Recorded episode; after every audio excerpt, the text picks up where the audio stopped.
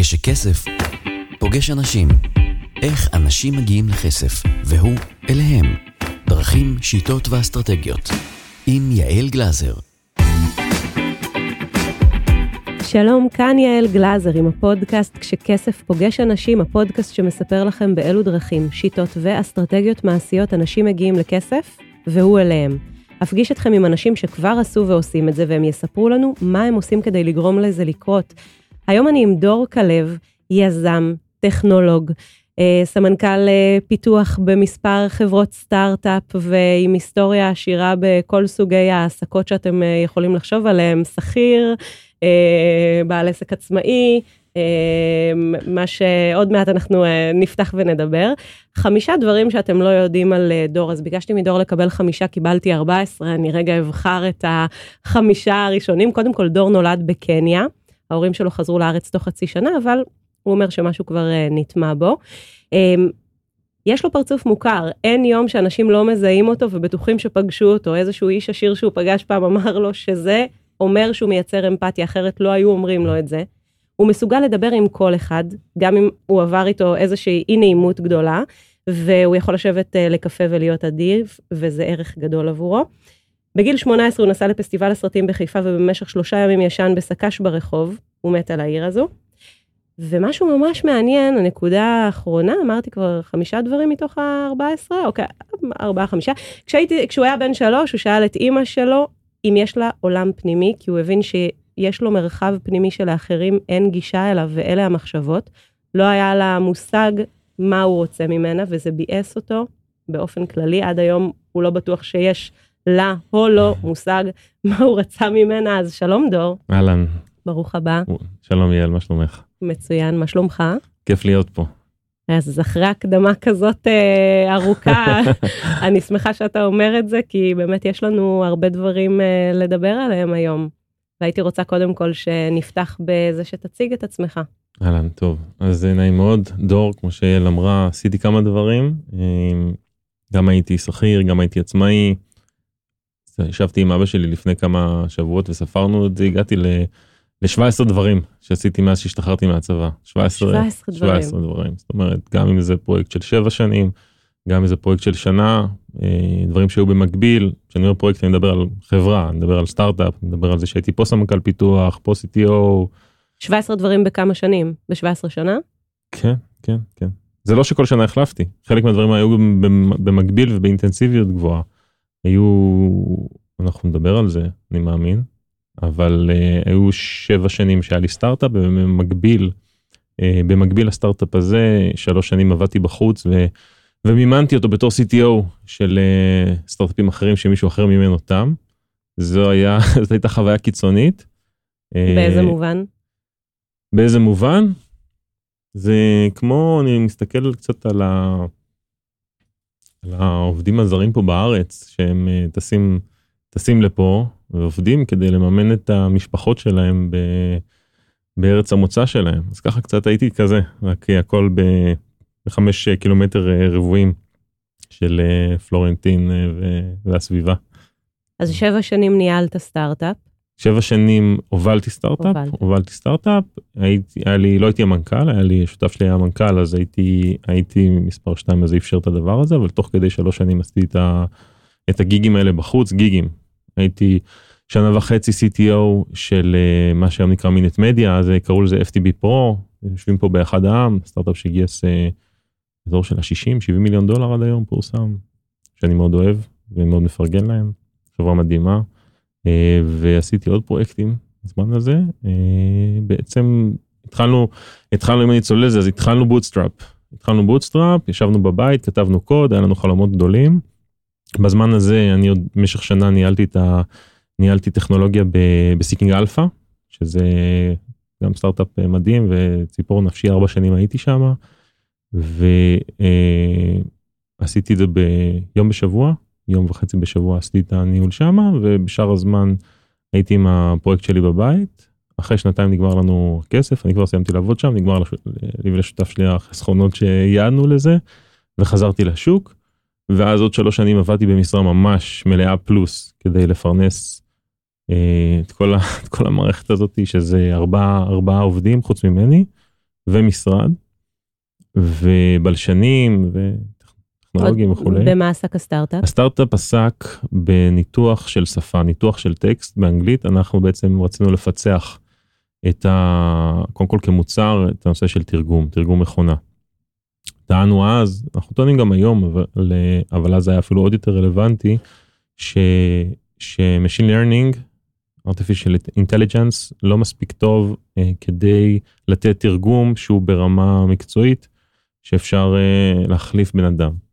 ושאנחנו, יש לנו איזה קונץ, יש לנו איזה קונץ שיאפשר, אה, שיאפשר לטייב את התהליך הזה באופן אה, מהותי. עבדנו המון המון זמן על הקונץ הזה, על האלגוריתמיקה שם, ועל, ה, ועל אה, ניתוח של אנגלית, והטמעה של, אה, של חוקים של אנגלית, ובנייה של איזושהי סיסטמה שמאפשרת להכניס לוגיקה של שפה לתוך, אה, לתוך תוכנה.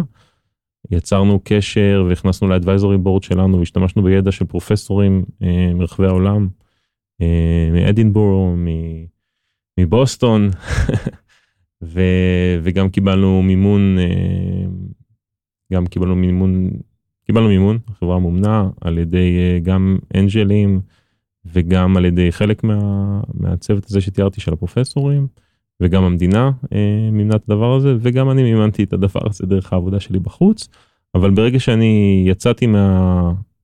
יצאתי מה... חזרתי לחברה, תוך שלושה חודשים אנחנו הבאנו את, ה... את הצ'ק הראשון, של המשקיע הראשון ששם את הכסף, ואחר כך היה לנו עוד ש... שניים או שלושה סביבי גיוס בהמשך, שהצליחו להחזיק את החברה עוד, עוד בסך הכל משהו כמו שלוש שנים.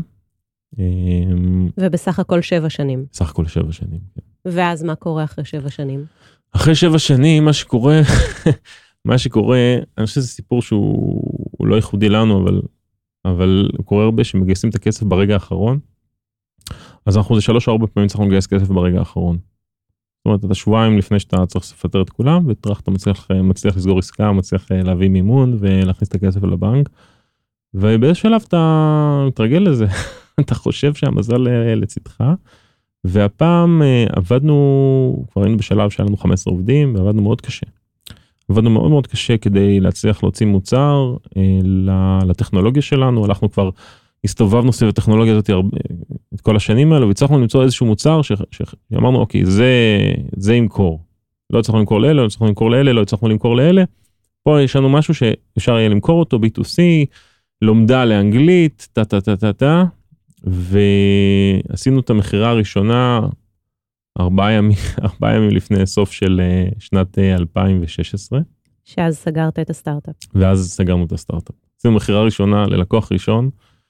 באתי למשקיעים, אמרתי להם, תקשיבו, אתם חייבים להזרים עוד כסף לקיימים, לחדשים, ש... שהיינו בדיאלוג איתם. היה לנו, היה לנו אחד משקיע מאוד גדול מהודו, ומשקיע מאוד גדול מיפן, שהיינו בדיאלוג איתם, ונעלמו. נעלמו. נעלמו. הם נעלמו, ואנחנו הבנו שהמזל, העלת המזל לא, לא ביקרה הפעם. זה היה הבנה קשה, אבל הבנו פשוט שאנחנו צריכים לפטר את כולם. אז אחרי שבע שנים, השקעות של מיליונים, כן. אה, השקעות של אנרגיה, זמן, מאמץ, חלום מאוד גדול, מגיע הרגע של... אה, כן. שבו זה... צריך אה, לסגור. אז מה שקרה זה שפיטרנו את כולם. שלחנו הביתה את כל האנשים, סגרנו את המשרד, מצאנו מחליפים חדשים, זה ממש, סליחה על הדרמה, זה ממש מקביל לתהליך של קבורה. זה לא נגמר ואתה הולך הביתה. אתה צריך לטפל בפגר הזה. צריך לנקות את הגופה, צריך להתקשר לחברה קדישה, צריך לסדר את כל הסיפור.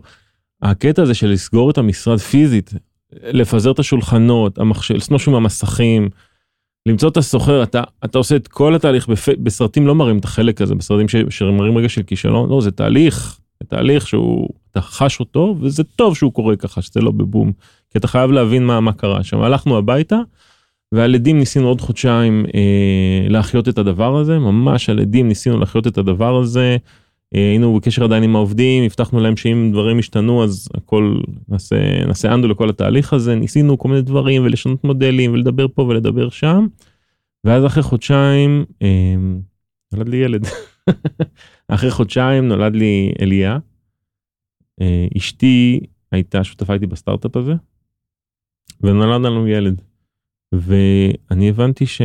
שזהו, כאילו, לא יכול להמשיך עם זה. זה משאבה אדירה של אנרגיה, והגיע הרגע שצריך להחליט, והחלטתי ללכת. אני קראתי סיפור שלך, ששאיר אותי ככה, עם מאוד זיעזע אותי רגשית, באותה הנקודה שקראתי אותו. על אותו החבר שמגיע אליך, על אפרים. כן. תספר על אפרים. אפרים, אפרים, אפרים, אז, אז הוא בא אליי בנקודה דומה, של תשמע דור, אני לא יודע מה לעשות, סגרתי, סגרתי עסק, עבדתי עליו שלוש שנים, טטטם, והוא בעצם מוצא את עצמו בדיכאון, היה לי שזאת ה, זאת המילה, הוא מוצא את עצמו בדיכאון, והתחיל לתאר לי את מה שעובר עליו, ואמרתי לו, תשמע, בוא, לא סתם באת עליי, בוא תשמע את הסיפור שלי, וסיפרתי לו מה עבר עליי. ומה שקורה בעצם, זה שהבנתי גם שזו איזושהי חוויה שהיא חוויה גלובלית, ושהיא, שלא, לא מדברים עליה הרבה, למרות שיש עכשיו את הטרנד הזה של fuck up nights, וככה קצת חוגגים כישלונות שזה, יש בזה גם דברים שאני פחות אוהב, אבל בסך הכל זה לעברר את, ה, את המשברים האלה. אנחנו חיים בתקופה, אנחנו חיים בתקופה שה, שהעבודה היא, היא מפתח לגאולה. בעצם זה התחיל עם, עם מרטין לותר, סליחה שאני פה קופץ, לה, קופץ כמה מאות שנים אחורה, מאתיים שלוש מאות שנה אחורה, מרטין לותר בעצם בא לכנסייה הקתולית, ואמר להם, אתם לא, לא הדרך, אתם לא הדרך היחידה כדי לדבר עם אלוהים. Okay? כל, כל נוצרי, פרוטסטנטי, קתולי, יכול לותרני, אני לא בקיא כל כך בנצרות, אבל לומר, כל אחד יכול לדבר עם אלוהים בצורה ישירה, זה גם מהפכה ש, שהיהדות עברה באופן, באופן דומה, אני חושב שקצת יותר מאוחר, ו, וכל אחד יכול לדבר עם אלוהים, כל אחד יכול להתפלל, וכל אחד יכול לעשות, להיות בקשר ישיר עם אלוהים, והוא בא בעצם ואמר, עבודה זה דבר, זאת הדרך לדבר עם אלוהים. אם אתה נגר ואתה עושה את העבודה שלך היטב, אתה בונה את השולחן שאתה בונה היטב, אתה משייף אותו, אתה משמן אותו, אתה עושה עבודה טובה, ככל שתעשה את העבודה שלך יותר טוב, אז בעצם אתה עושה אותה למען האל, אתה עושה אותה בתור, זה, זה בעצם עבודה פנימית, זה מאוד דומה ל, למה שקורה במנזרי, מנזרי זן ו, ומקומות כאלה של ריטריטים, מקומות רוחניים שבעצם יש... יש גינה שמטפחים אותה, ועבודת הגינה, אנחנו יכולים לראות את זה בגנים הבאים, היא עבודה רוחנית. בגלל זה שמגיעים למקום כזה, תמיד יש השתאות מאוד גדולה, אדריכלות שיוצאת מן הכלל. מה שקרה זה ש, שכמו ש, כמו שקורה תמיד בהיסטוריה, ההכרה, ההכרה התהפכה, וממצב שהעבודה יכלה להיות דבר יפה, לפני זה היה איזשהו משהו בזוי בעבודה, זאת אומרת, האצילים לא עבדו, פתאום זה הפך להיות משהו שהוא, האידיאל זה העבודה, הציונות זה דת העבודה. בארצות הברית, הקפיטליזם זה ממש דת עבודה, ופתאום זה נהיה הדבר, אם לא, אם אתה לא עובד, אם אתה לא עובד כמו חמור, אז משהו בכלל לא בסדר. אני חושב שהרבה נשים אחרי, בתקופ, בתקופה של החופשת לידה, חוות את זה גם פה בארץ, את הלחץ הזה וגם אחר כך. אשתי נשארה בבית שנה וחצי עם הילד, אחרי הלידה, ואנחנו מכירים את הלחץ הזה של טוב, נו, אבל... תעשנו שמצמח, תצא חוצה ותעבדי, לא, לא, לא, לא, לא. העבודה זה אחלה, זה, זה אחלה, אבל זה הופך להיות... אתה אומר היום שבעצם העבודה היא גם לוקחת כמות שעות מאוד מאוד מרכזית בחיים, אבל גם דרכה אנשים מוצאים את הייעוד שלהם. נכון, אבל העיקרה התהפכה בזה שבעצם אם אתה לא עובד, ואם אתה לא משקיע את כל נפשך בעבודה שהיא תובענית וכו' וכו', אז משהו בך לא בסדר, אתה כופר בחברה הזאת ה... המודרנית שלנו, כל הדברים האלה הם מתחת לפני השטח, אני מדבר על המשמעות שלהם, זה לא שמישהו אומר לך, כן, אני סוגד לעבודה, לא, אני אוהב לעשות סקי, ואני מסוף השבוע עם הילדים, וזה וזה וזה, אבל בפועל, הערך העצמי הוא מאוד מאוד מחובר לעבודה, ומה שקרה לאפרים, ומה שקרה גם לי, שהבנתי אותו, אה, לקח לי שנתיים, אני חושב, הסיפור ש, שסיברת עליו, כתבתי אותו לדעתי שנתיים, אחרי שהחברה נסגרה, זה שאתה לא רק מאבד את החברה, זה לא רק, אוקיי, אה, בטח שזה משהו שהלך כל כך הרבה שנים, אתה בעצם מרגיש אה, שאיבדת את הקשר שלך עם המזל הטוב, שאין לך, שאלוהים לא אוהב אותך, אם נלך למשמעות הפסיכולוגית אה, יותר עמוקה בתוך זה. ו, וזה מכניס, זה יכול להכניס מאדם למקומות מאוד מאוד אפלים ועצובים. אתה מאבד את הערך העצמי בעצם. לחלוטין, לחלוטין. אני זוכרת שסיימת את, ה... את הסיפור הזה, ב... ובעצם uh, סיפרת על זה שה... מה, מה קורה לכל הנסיכים שיוצאים כן. uh, ולא חוזרים עם הנסיכה, כן. כלומר, באגדות תמיד הנסיך חוזר עם הנסיכה. נכון. ומה קורה כשיצאת, הלכת לפגוש את הנסיכה שלך, נכון. בתור חברת סטארט-אפ, רצית לצאת ולבנות פרויקט חיים, פרויקט ענק, אבל חזרת בלי. נכון. חזרת בידיים ריקות. מה אתה עושה אז? מה אתה עושה אז? וגם מסביבך, מסביבך יש אנשים שהצליחו להרוג את הדרקון. לפחות זה נראה ככה. הצליחו להרוג את הדרקון, חזרו עם השלל, כן, מאוד פמיניסטי, הדימוי הזה, אבל בסדר, זה, זה האגדות. חזרו עם הנסיכה, חזרו עם האוצר, חזרו, והם במקום אחר, ואתה במקום אחר. איך אתה חי עם עצמך, איך אתה חי עם התפיסה שלך, את איך שאחרים תופסים אותך, כי בסך הכל החברה לא כל כך, חברה מאוד סלחנית, לפחות החברה בארץ. אני מצאתי את עצמי, מצאתי את עצמי שאנשים אומרים לי, הלו, הכל בסדר, כאילו, cheer up. ואני הייתי, הייתי על הקרשים, ואני יודע שזה לא תופעה שהיא ייחודית לי, גם כי, גם אם, גם אם שבע שנים זה מקום, זה תקופת זמן יותר ארוכה מאשר, זה כישלון שהגיע, הגיע אחרי הרבה מאוד זמן, זה, זה מה שקורה. מה שקרה אחר כך, אבל, יעל, זה שיותר התחככתי ב, בשוחטי הדרקונים האלו, ויותר יצא לי, יצא לי לעבוד ולהתנסות בעבודה עם, עם חבר'ה שעשו אקזיטים וכו', שגם הכרתי לפני, אבל הפעם הרגשתי במקום אחר. במהלך השנתיים שאחרי הסטארט-אפ. כן, כן, שנתיים, שלוש כבר. והבנתי ש, שלא הבנתי את הסיפור לגמרי עד הסוף. ביקי, רציתי לשאול אותך, מה, מה מאפשר לך לצאת מהמקום ה, של האבל הזה? כן. קודם כל, הבנתי שהאושר לא נמצא שם. זאת אומרת, שגם אנשים שעשו את המכה, ואני מדבר איתם, עדיין מחפשים את עצמם. מה שזה אפשר להם, זה שיהיה להם פשוט, אולי פחות אפשרויות לחפש את עצמם. אולי בזה זה טוב, שאתה יכול להגיד, טוב, עשיתי את כל הכסף הזה, בניתי את כל החברות האלו, עשיתי, מכרתי עוד חברה, עוד חברה, עוד חברה, אז ראית הבן אדם עדיין מחפש את עצמו. עכשיו, לאן זה הולך? זה יכול ללכת ל, לספורט, להתחיל לעשות מלא מרתונים, זה יכול ללכת לעשות חברה שהיא פי שתיים או פי עשר יותר גדולה, זה יכול ללכת לסמים, בהחלט. זה יכול ללכת לכל מקומות אה, טובים או אפלים, ואני חושב שזה משבר קיומי שכל הדור שלנו נמצא בו. מדברים על דור הוואי, אבל אני חושב שזה גם התחיל עוד, עוד לפני זה. כי אני מסתכל, אה, מסתכל אני ב, בשנה האחרונה, אה, מסתכל ימינה ושמאלה, על חברים ועל משפחה. ואני רואה אנשים שהם צעירים ממני, שיושבים בבית ולא יודעים מה לעשות עם עצמם, כאלה, עם, כאלה בלי תואר, או עם תואר ראשון ותואר שני, ולא בדוק, לא יודעים מה יביא להם את הסיפוק, את האושר, תחושת המלאות. ואני רואה מצד השני חברים אחרים, כמו שתיארתי, שעשו את האקזיט, עורכי דין מצליחים, אנשים שהם הטייפקאסט של ההצלחה, שהם באותה נקודה. שבעצם זה מעלה את השאלה של א', מהו אושר? מה ממלא אותנו באושר, וגם הצורך התחוף ביום יום היום למצוא מקומות נוספים שנותנים לנו משמעות. כן. וסיפרת שלקח לך שנתיים לצאת מהסיפור, ואחד הדברים שאני יודעת שאתה עושה בזמן האחרון, זה דווקא עובד הרבה הרבה פחות, כן. ומפיק תוצאה הרבה יותר גבוהה. כן. ושבאיזשהו אופן אולי עוד לא יצאת לנסיכה, למסע הדרקון הבא, אבל כן כבר עלית על הסוס. בהחלט. מה שקרה בשנה האחרונה, זה שהחלטתי, אחרי שהסיפור הזה של הסטארט-אפ ההוא נסגר, הלכתי ועשיתי עוד סטארט-אפ. עשיתי עוד סטארט-אפ, אחרי שלושה שבועות, אחרי שהילד, אחרי שהתאוששתי, והילד בבית. על זה מאיר אריאל אמר שמי שנדפק פעם אחת כבר לא יכול להיגמל מזה. לא יכול להיגמל מזה, כן. עשיתי עוד סטארט-אפ, תשעה חודשים, אחר כך עבדתי בעוד סטארט-אפ עוד יותר תובעני, עוד חצי שנה, וכל פעם, כשאני חושב שהגעתי למקום הכי תובעני, יש עוד יותר ועוד יותר ועוד יותר,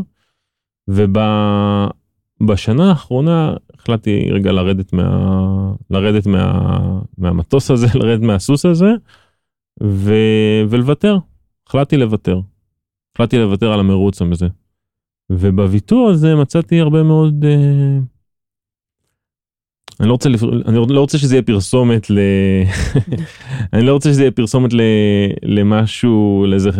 בואו חבר'ה, תחיו בכפר, ואל תעשו שום דבר מעניין בחיים שלכם, כי אני לא מרגיש שיש לי את הזכות לתת את זה בתור שורה תחתונה. אבל אני יכול לספר מה, מה כן קרה בשנה הזאת. בשנה הזאת החלטתי שאני הולך לעבוד לא הרבה, אני הולך לבלות הרבה יותר זמן עם המשפחה שלי, להקדיש זמן לכתיבה, שזה תחביב ש, ש, שתמיד אצלי היה במקום אחרון, ו, וזה מה שעשיתי, והצלחתי אה, להתפרנס יפה, בעבודות ייעוץ, בשנה הזאת, באמת, בעבודה לא מרובה, אבל הבנתי שכל המסע הזה ש, שערכתי עד עכשיו, כל הדבר הזה בעצם פיתח לי כישורים שלא היו לי, של, של ניהול עצמי, של הבנה של פרויקט, שאפשרו לי אה, לעשות אה, הרבה דליברים ביחסית אה, יחסית מעט זמן, מה שהפך את השעות שלי ל, ליותר יקרות, אבל את סך, ה, סך העלות, נגיד קרא זה ככה, ללקוח להרבה יותר נוחה, כי בעצם היה, היה דליברי. ולא ידעתי, לא ידעתי גם שאני מסוגל לעשות את זה, ידעתי שאני מנהל טוב, ידעתי שאני מתכנת, אה, מתכנת טוב, אוקיי?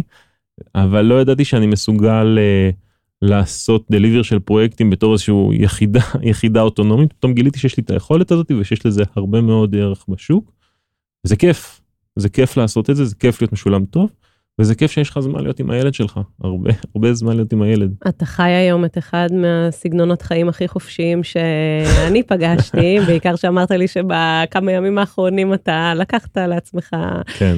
מרחק, ואתה עושה רק דברים ככה, שכיף לך לעשות. אני חושבת, יש איזשהו משהו בדברים שאתה אומר, שהם יכולים להיות, להישמע אולי בנאליים, אבל okay. בנאלי זה בעצם, הדברים הבנאליים זה רצף של אמיתות שנאמרות הרבה פעמים, או רצף של דברים שנאמרים הרבה פעמים, בהקשר הזה שהמשבר בונה אותך, כלומר, הוא מאפשר לך לקום אחר. I, I, I, הייתה לי שיחה עם... אימא אחת, בג'ימבורי, לפני שבועיים. הייתה שיחה על גנים, לילדים. מה היא שמעה על הגן ההוא, ומה היא שמעה על הגן הזה, ועל הגן הזה אומרים דברים טובים, ועל הגן ההוא אומרים דברים טובים. ואני מתעסק בסיפורים, כמו שאמרתי, בשנה האחרונה במיוחד. ואמרתי לה, בעצם, זה ככה, היא עזרה לי להבין את זה, אז, אז בגלל זה אני מצטט את עצמי. נפל לי הסיון שאמרתי בעצם, ה... כשאומרים לך על מקום שהוא טוב, או על משהו שהוא טוב, מפרסמים לך, כל אחד יש לו פרסומת, הוא מספר לך על מה שהוא עושה היום, בתור הדבר הכי טוב או הכי לא טוב, יש לו איזושהי פוזיציה שהוא, שהוא מדבר ממנה. כל אחד צריך להצדיק את נכון, המקום של מה שהוא עושה, נכון. ואיפה שהוא נמצא. ו... אבל הדבר היחיד שמעניין, הדבר היחיד היחיד שמעניין זה המשברים. כשיש לך סרט, כשיש לך סיפור, סיפור הפתקאות, הדבר היחיד שמעניין זה משברים. הדבר, כשיש לך עיתון, הדבר היחיד שמעניין זה משברים.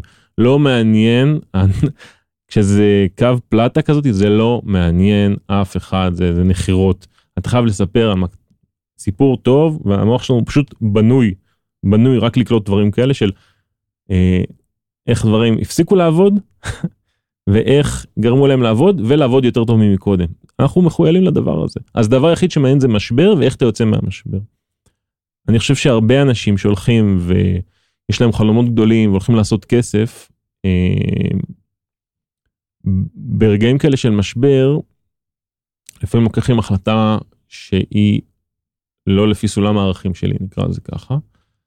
לא צריכים להרוג אף אחד, אבל יש הרבה דברים בהייטק שלא יורדים לי בגרון.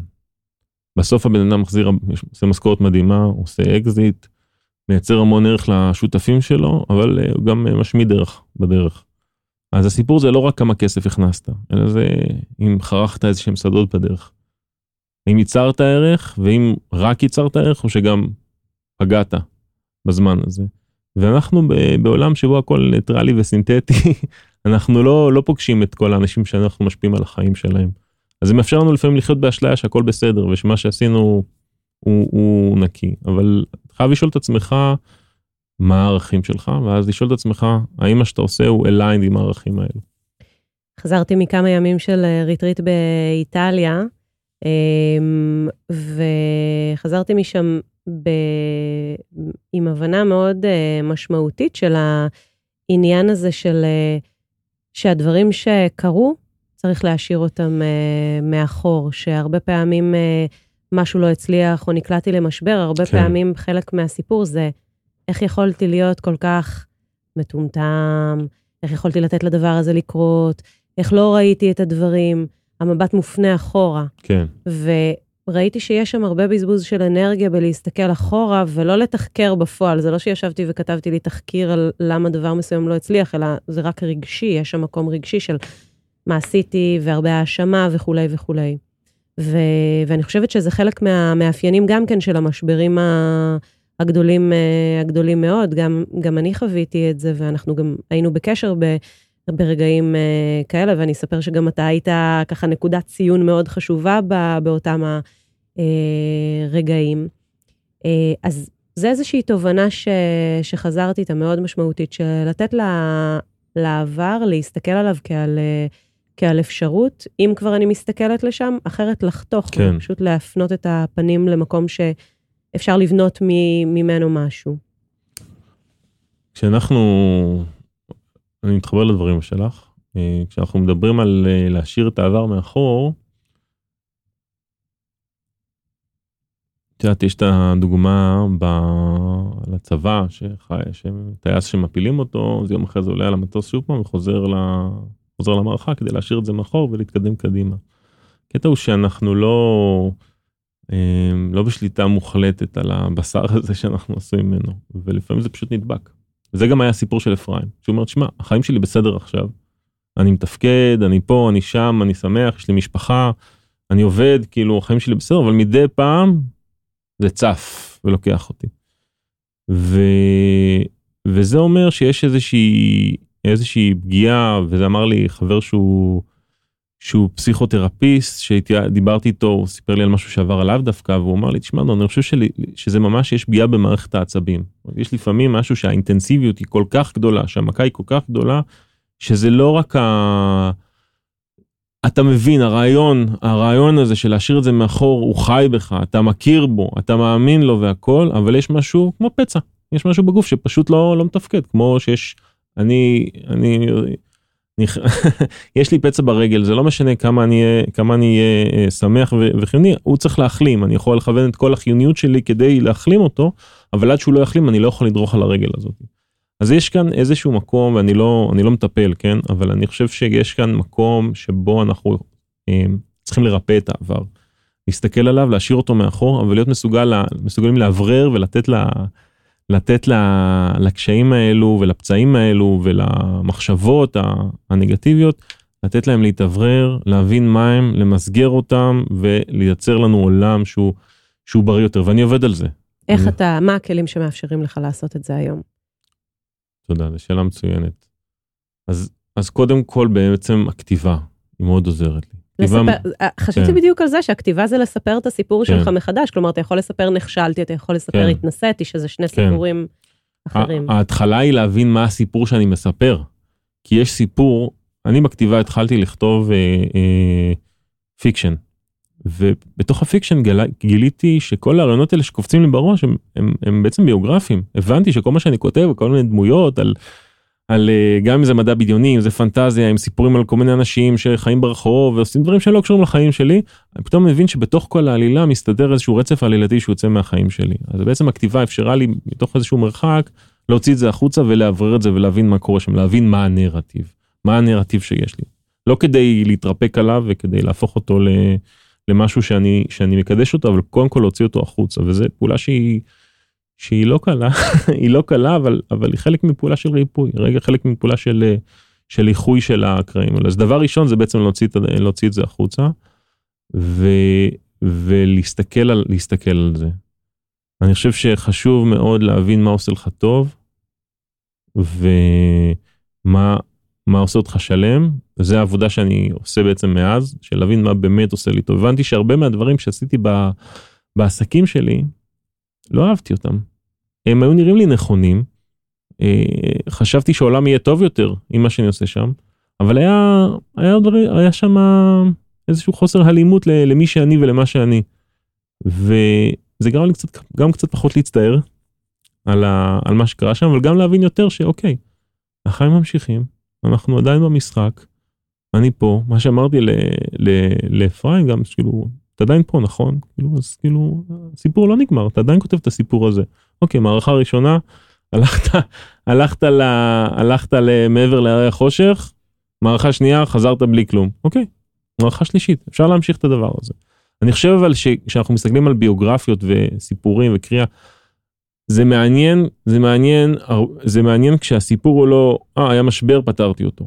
אלא, היה משבר, לא צריכתי לפתור אותו. היה משבר, לא צריכתי לפתור אותו. היה משבר, לא צריכתי לפתור אותו. עוד פעם מדרקון, ועוד קוסם, ועוד מחשף, הביאו לי את הזה. וכשאתה מסתכל על סיפורי גיבורים, אז הגיבור הוא עובר תהליך של להבין שבו הוא בעצם נכשל ונכשל ונכשל. הכישלון הזה בעצם תהליך, זה תהליך לימודי, שמאפשר לו להכיר את עצמו, להכיר את האויב שלו, להגיע, להגיע לאיזושהי נקודה של, של החלטה, שמאפשרת לא להוציא מתוך עצמו את האני הטוב ביותר שלו. Mm-hmm. אני שאולי לא היה שם קודם, אני ש, שישן קודם, שלא היה משהו בתוכו שלא היה, שלא היה פעיל, ולאפשר לו לבוא לידי ביטוי. ואז החיים של כולם משתנים. יש רגע, יש רגע ב, בסיפורים ש, שנקרא, איך אני מתרגם את זה בראש מאנגלית עכשיו לעברית, יש רגע שבו הגיבור הוא נתון בחסדי, ה, בחסדי הנבל. יש רגע בסיפורי, סיפורי גיבורים שהגיבור בעצם נתון בחסדי הנבל, ואז יש לו איזושהי התעלות על עצמו שמאפשרת לו לגבור עליו, וזה קיים בכל הסיפורים, הסיטואציה הזאת.